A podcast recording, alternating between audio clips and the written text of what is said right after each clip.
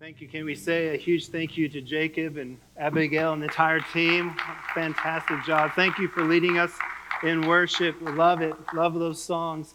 Um, I have a friend, his name's Mark, and he was uh, preaching for the first time at a church, and he didn't know anyone there. And I know many of you, so it's been good to see you today and to meet some new faces. But he didn't know anyone. He was sitting on the front row, and um, one of the staff members got up, like Travis did, to do some announcements and welcome. And this was back in the day when there was a Sunday school report. Remember those days? And so he's up there doing that. And at the end, the staff member said, And we have a special guest today. And does anybody know who the special guest is? No one says anything. They're just sitting there. Come on, come on. Who's our special guest today? Well, my friend, because he'd never been in the church, he's the guest pastor, he assumes that, that he's talking about him. So he says, he sit over in the front row. He goes, well, It's me, I'm Pastor Mark. And the staff member said, uh, No, Pastor Mark, actually, every week we welcome Jesus as our special guest. And uh, so he said, uh, What I should have done during the next song is just crawled out the back door and left and gone because it was downhill from there. So uh, this has been smooth, and I, I, appreciate so much being here. And so, just so I can take maybe a half minute here to tell you who I am so you know who's with you today. Uh, my name is Brian Richardson, my wife, Charla. Um, we met in Springfield, Missouri. That's where we're from. At Second Baptist Church, I was the youth associate there, and we met each other and got married. And then we moved off to Texas. I went to Southwestern Seminary and got my MDiv there, and served at Windsor Park Baptist Church, which is in DeSoto, Texas. There's a DeSoto also in Texas. So I served there for three years, and then God called me up to um, Kansas City to uh, Nolan Road Baptist Church. Anybody know where Nolan Road is on the other side of the city? I served there for six and a half years as a youth pastor. And then I got a call from a man named Steve Dighton. I'd never even heard of Lenexa Baptist Church. And so we've been at Lenexa now for uh, 17 years doing uh, youth ministry. I lead worship for our modern service. Been doing that for 16 of those years, and I've even done some foreign missions in there. Um, we are married. I have one wife, but three kids. And uh, so um, I can prove they're ours because I have a picture of them, I believe. There, there we are. So the one next to me is Jarrett, and uh, Jarrett is a youth pastor in uh, Houston, Texas, and so he serves down there. Uh, his twin Jordan is next to him. He is a uh, worship pastor in Shawnee, Oklahoma, so they're both serving today. And actually, who's not in the picture, that's not a very up to date picture of our families because Jordan, about five weeks ago, got married. So Charlotte finally got another girl in the family so she's happy about that. So she, he's married to Abby, who's a nurse in Oklahoma. And then, uh, yeah, next to uh, Jordan, if you recognize that guy, if you've been here at Fellowship Olathe for a while, um, that's our son Jace, and he actually led worship here when Roy was gone with Charla maybe two Thanksgivings ago, so almost two years ago. But he is a student at John Brown University. He's been there all of three weeks, and the church he attends, the worship pastor uh, had to quarantine because he got exposed to the virus. And so, three weeks into being at JBU, Jace is leading worship this morning at a church he's attended for three weeks. So, it's, it's been an interesting week. So, Charlotte and I are empty nesters, and Charlotte serves at a, uh, she just frowned at me. She's, she works at Olathe Northwest with um, special needs kids there at the school. And actually, we live right here. I think I went through three stop signs to be here today. So we live right here and have invited many of our neighbors to come and be part of your fellowship. So we're honored to be here today. And to open God's Word, we're going to be in Genesis chapter 26. And there is a lot to cover in Genesis chapter 26. So we're going to hit it really fast, really quickly. Um, throughout the entire Bible, God is referred to as the God of Abraham, Isaac, and Jacob, right? Over and over throughout all Scripture. We know a lot about Abraham, right? Like Genesis 12 to 25, it's pretty much all about Abraham. And once you get to 27, uh, really through the end of the book, through 50, uh, Jacob, him and his family, and you know, of course, his son Joseph that comes on really strongly at chapter 37, you know, it's really about him. So this is the only chapter that is dedicated solely to Isaac. And so we're going to learn four things from him in this chapter today. And uh, in him, we see someone who's much like his father Abraham, and in some ways, he's not. Uh, he's got some great qualities and some of the not so great qualities from his dad. But what we're ultimately going to see is someone who is faithful and trusting in the person of Isaac. So let's pray together, and then we're going to get into God's word. Thank you, God, so much for your word. God, I pray that um, you would speak through your Holy Spirit to us today. Father, it wouldn't be anything that I would say, Lord, but it'd be your Spirit speaking to us. Lord, we thank you for your word that is so rich in truth and how your Holy Spirit draws us to yourself. So, God, today, speak through this word. We pray in your name. Amen. Read with me verses 1 through 6. So now there was a famine in the land beside the previous famine in Abraham's time. And Isaac went to Abimelech, king of the Philistines, in Gerar.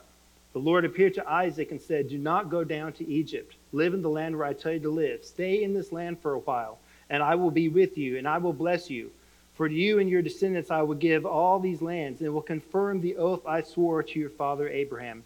I will make your descendants as numerous as the stars in the sky, and will give them all these lands. And through your offspring, all nations on earth will be blessed, because Abraham obeyed me and did everything I required of him, keeping my commandments, my decrees, and my instructions. So Isaac stayed in Gerar.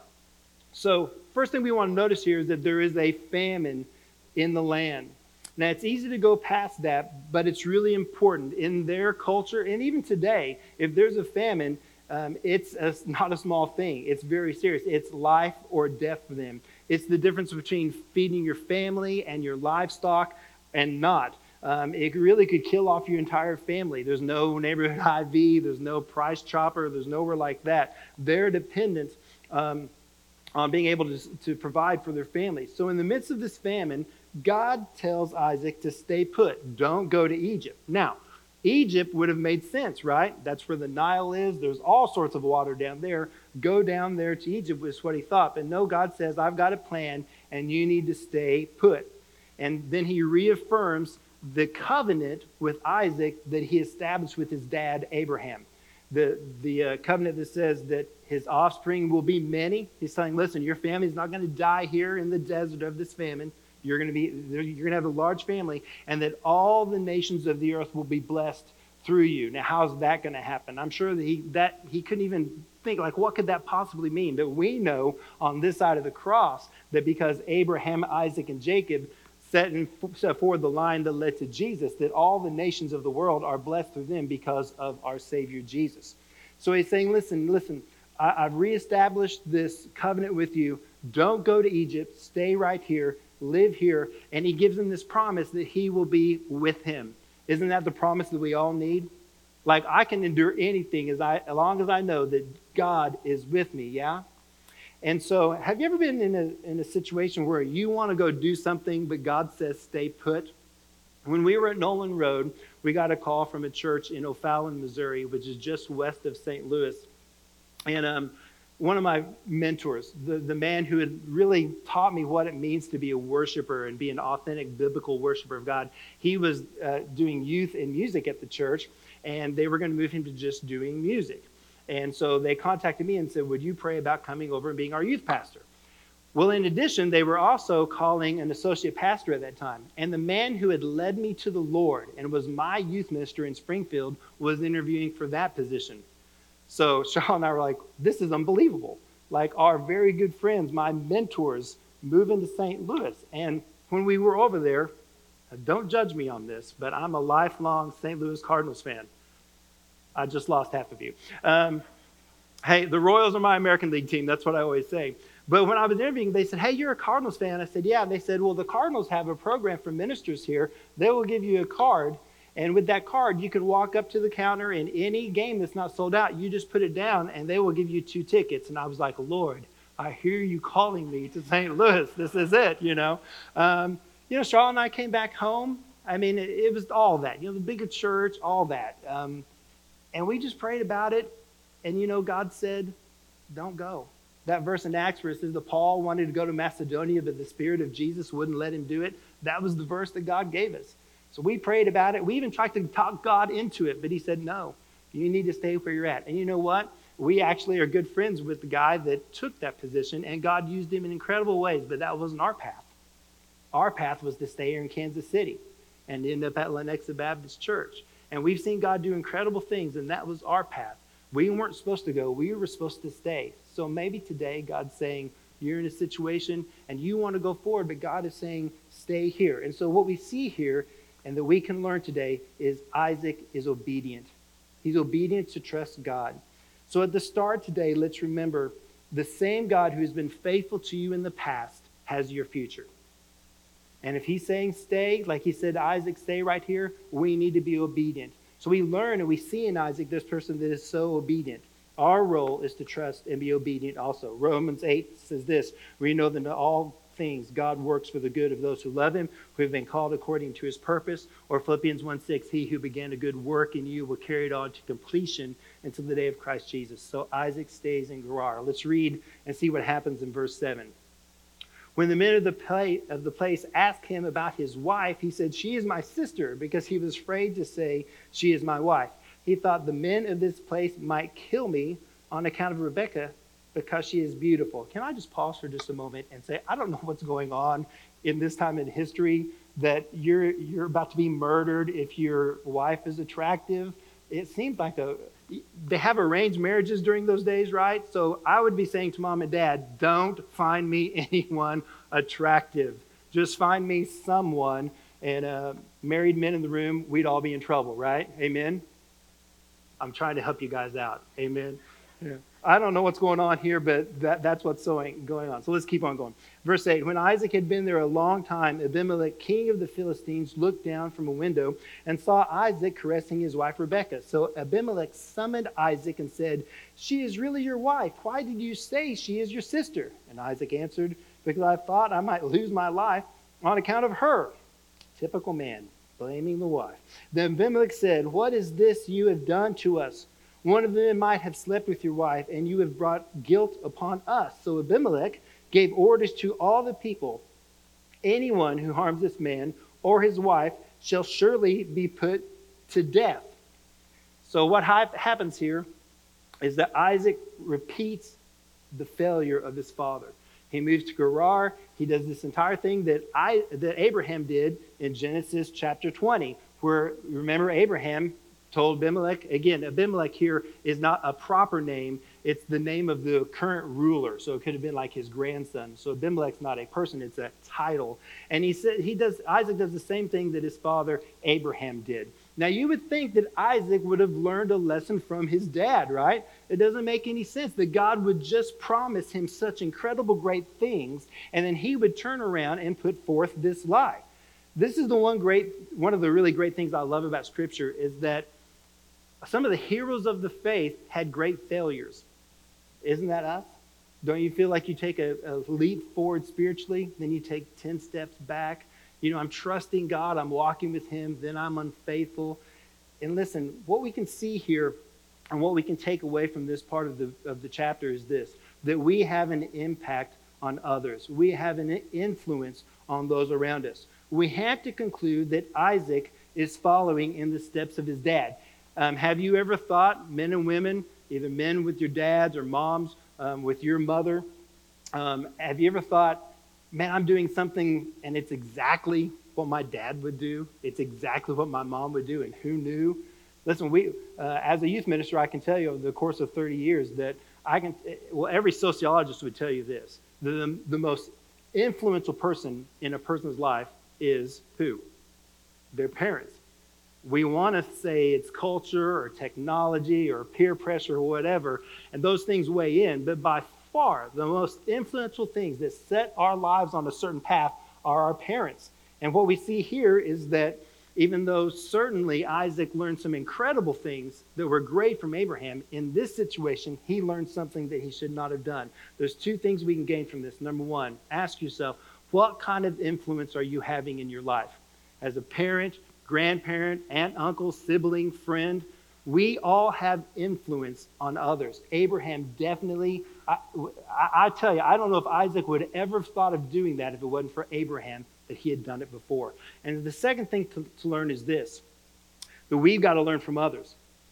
I mean, surely Isaac should have known that lying to a local ruler was not going to go well with him. So, just as with his father Abraham, Isaac is called out by Abimelech, this pagan king. Someone who's not familiar with God, not walking with God, calls out the man of God and says, You should not have done that. That's not something that Isaac should have done. But what is amazing is that God is going to get done what he wants to get done. And so he works through Abimelech And instead of Abimelech being really, you know, upset and like, you're out of here, he, he actually gives him a complete pass for deceiving him. And not only gives him a free pass, but gives him safety to continue to live there. Again, God had said, I want you to stay put. And God's making sure that he stays put. And not just that he stays put, but he stays put with safety. So he begins to live there with his wife and his family in Gerar. I want to think about that. When I think about how Isaac really blew it, and yet God still worked, aren't you so thankful and glad today that God works through our failures? Even when we blow it, He has a bigger story that He's telling. And He can redeem situations where we have really come up short. And that's what He does in this situation. So at this point, God has reminded Isaac of the promise he made to his family, and he's allowed him to find favor with the Philistines, and he's at peace, and it goes well for him. Read with me in verse 12. It says, Isaac planted crops in the land. And remember, there's a famine going on here. In the same year, he reaped a hundredfold. Why? Because the Lord blessed him. The man became rich, and his wealth continued to grow until he became very wealthy. He had so many flocks and herds and servants that the Philistines envied him. What a turn of events! He goes from being a liar and a deceiver to God's blessing him. He's staying in the land, and now the people of the land are envious of him because of what God has done in his life. So God blesses Isaac, but with those blessings came conflict. And this is a, a lot of this is familiar, what we've read so far, what we've covered. And we really have seen these same things in Abraham's life, but this part is new. So read with me in verse 15. So all the wells that his father's servants had dug in the time of his father Abraham, the Philistines stopped up, filling them with earth. Then Abimelech said to Isaac, Move away from us. You have become too powerful for us.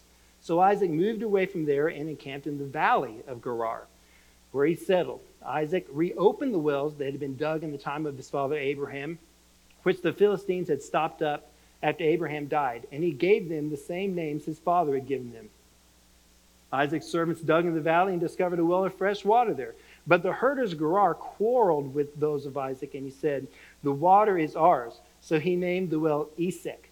The word Esek means dispute and because they were disputed with him. Then they dug another well, but they quarreled over that one also. So he named it Sitnah, which means opposition. And he moved on from there and dug another well, and no one quarreled over it. And he named it Rehoboth, saying, and that means room. And so, so now the Lord has given us room, and we'll, we will flourish in the land. So there's this entire episode, this entire thing going on with these wells. So what's going on with these wells? We can't overemphasize the importance of a well in ancient times.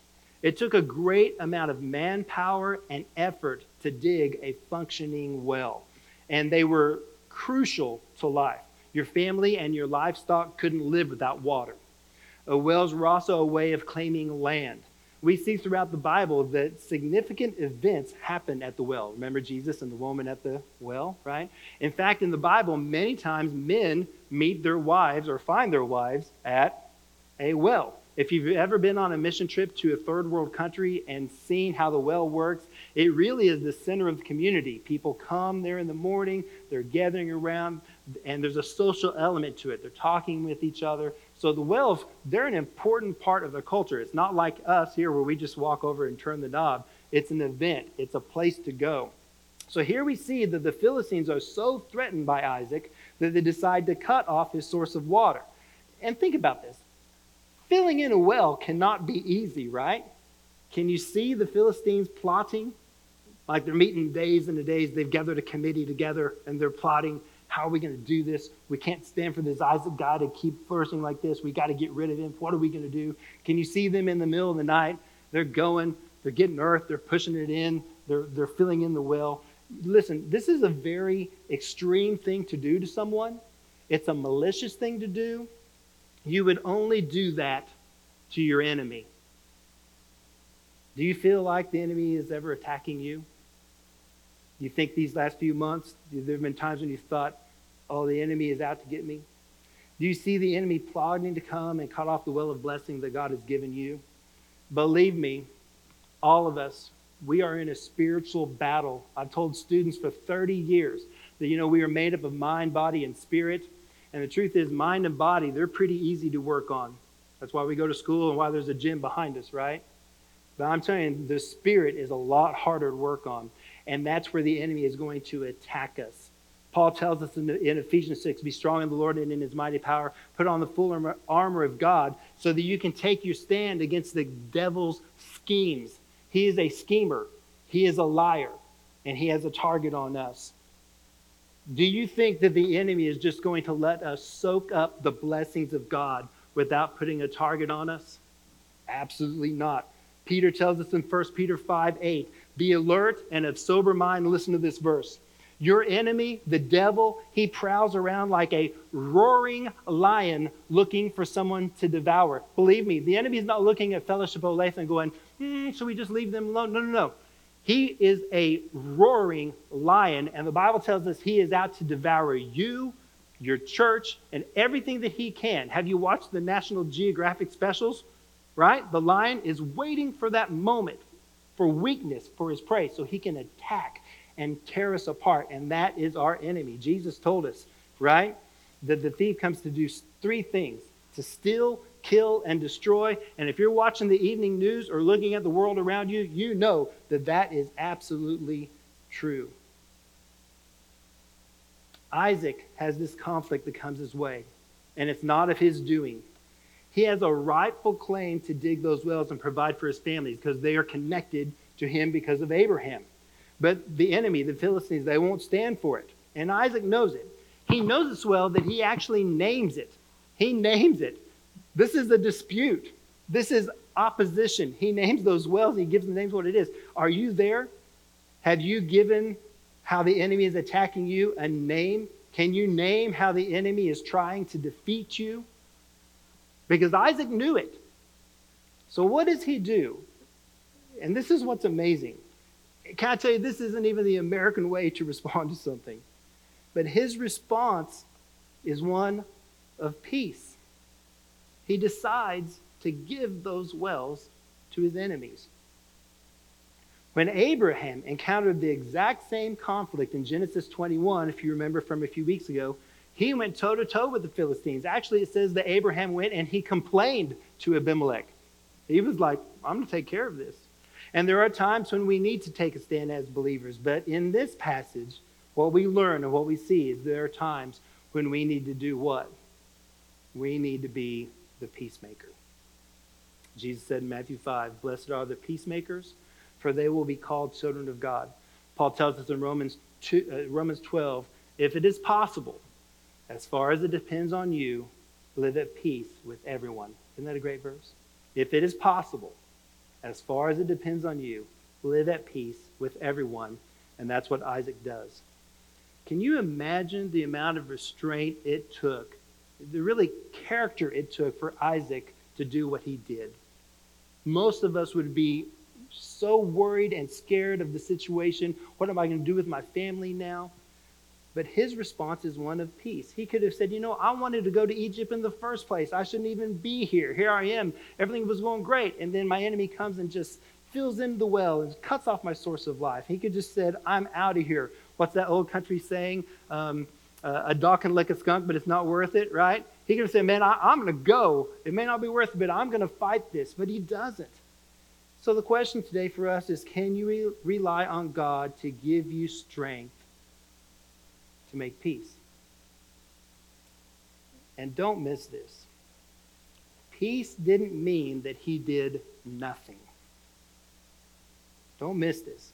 When he encounters conflict, he does what he knows to do.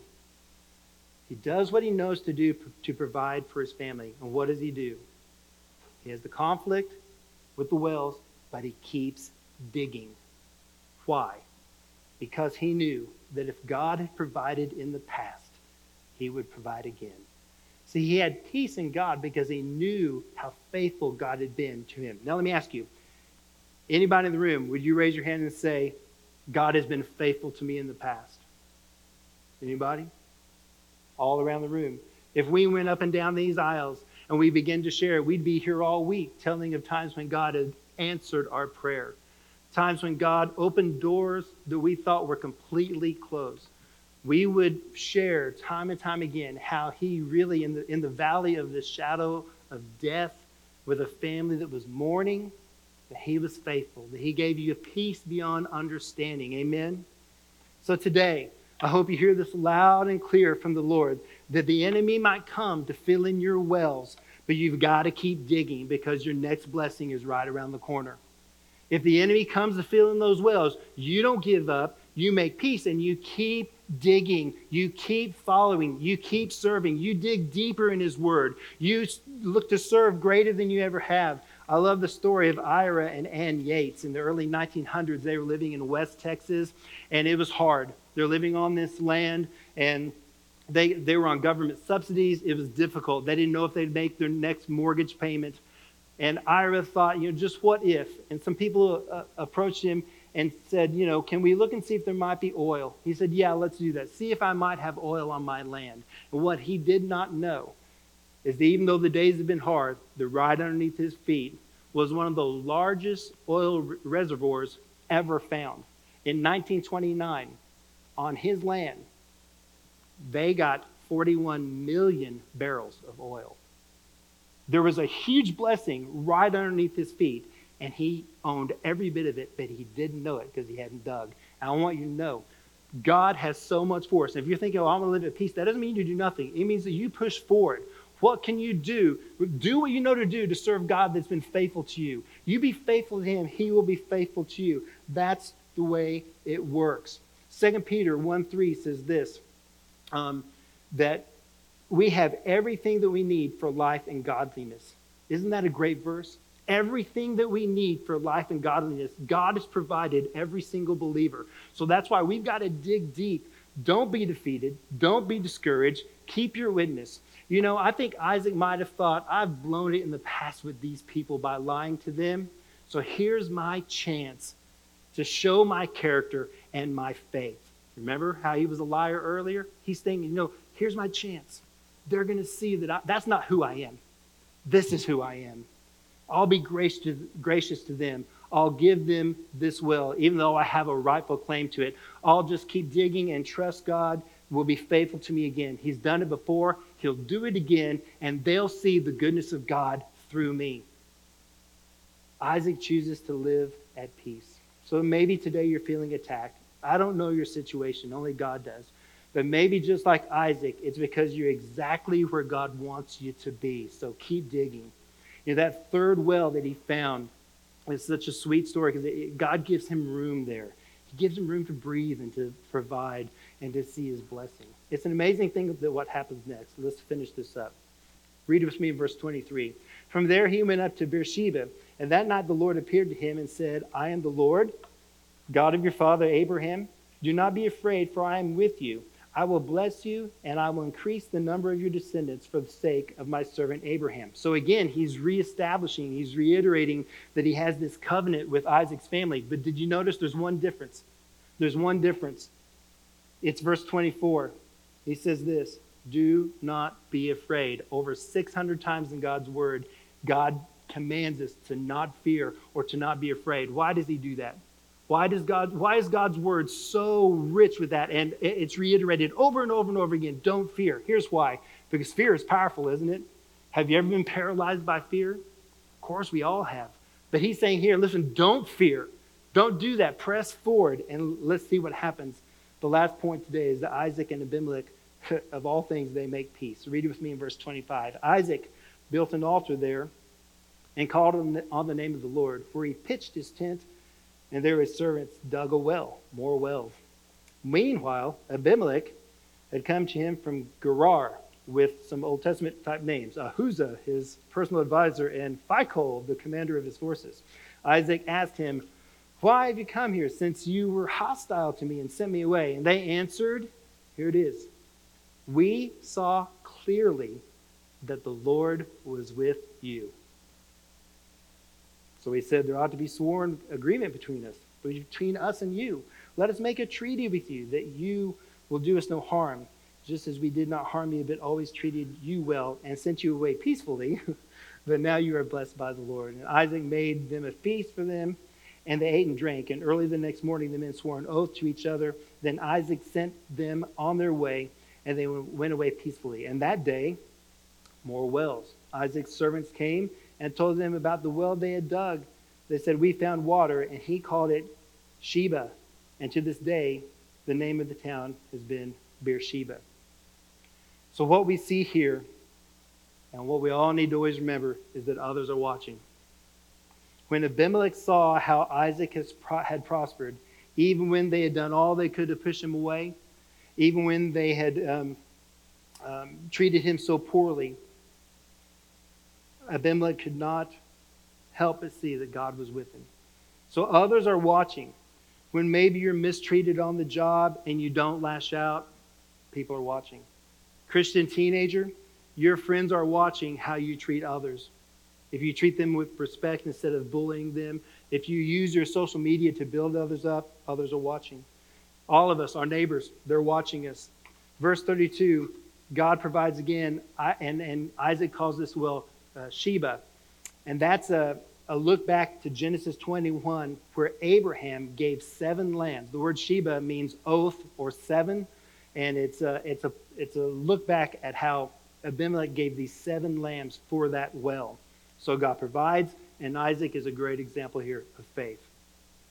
We have opportunities, don't we, everywhere we go to be a witness for Jesus because others are watching us and those Philistines were watching Isaac and how he handled this entire situation.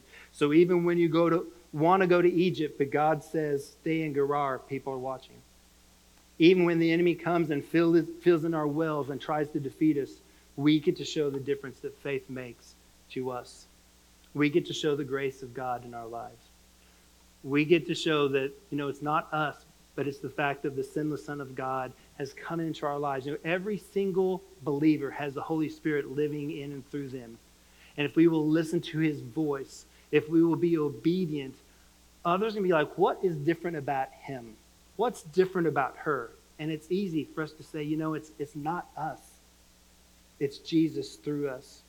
With our lives, we get to show how good God is. And really, that we're not living for this world, anyways, but we're living for the kingdom of God. You know, so many, this is, these have been tough days, let's be honest. These are tough, tough days. This pandemic has been difficult. Our nation is at a really odd time, an odd place. We as believers, other people are watching how we respond to these things. And if we are living for the kingdom of God, we're living for a different kingdom anyways. We're living for a different plane, right? A different existence. And when we live like that, people will notice there's something different about us. And that's exactly what happened here with Isaac. So for you today, do you ever see Jesus in you? Do you know him today? Because I'm telling you, none of this is possible outside of an authentic walk with God that begins when you trust Jesus as your Savior today. I want to ask you to just bow your head and close your eyes. I don't know today as we get ready to close There's really four thoughts. The thoughts where we see that Isaac is obedient. He's obedient to God to stay put, even though he probably wasn't his plan. Maybe the Lord's saying to you today, stay in his will. Maybe it's the thought of influence, knowing that Abraham had influence over Isaac in great ways and ways that he probably shouldn't have the thought of leaving a godly legacy. Maybe the thought today is that even if you feel like the enemy is coming, he's filling your wells, he's trying to snuff out everything that God's doing in your life, don't give up. Keep digging. It's a spiritual battle. Don't let the enemy defeat you. We sang it earlier that we, we have a living hope in Jesus. We're not defeated. We serve a conquering king, so keep digging, keep following. Maybe the thought today is just one of what's your witness? Abimelech, he knew that God was with Isaac, and it made all the difference. Today, maybe you're in this room and you're saying, you know what? I've fought a lot of these battles on my own, I want to live at peace with God. I want to be a peacemaker. We're going to have a time of response. Travis is going to be here at the front. If you've never trusted Jesus as your Savior, it's our prayer that you wouldn't walk out these doors without coming to a place where you realize that what we looked at earlier in the service is so true. That the sinless Son of God became sin on your behalf. He took your sin upon himself. He paid the price for your sin. If you'll trust him with your life, if you'll seek his forgiveness, he will come in, he will make all things new. And today, I don't know why you'd walk out of these doors without making certain, knowing for certain that you know Jesus personally as your Savior. Travis is going to be here at the front. Don't be embarrassed. God, God calls people publicly. If He's calling you, maybe you want to just come pray. Maybe you want to pray in your seat. I don't know what God has maybe said to you today. Travis is going to be here in the front to meet you. We're going to stand here in a moment and sing. And if He's calling you today, come and respond. Let's pray together. God, we thank you for your word. God, we, may we be doers of the word and not hearers only today. That others might see the great difference that you make in our lives. The way that Isaac had inner strength and character to follow you. And God, that we might be those kind of people. So today, as we respond, we respond to you. We pray this in your name. Amen. Let's stand together. Jacob and Abigail are going to lead us in a song as we respond today. Travis is here to meet you at the front.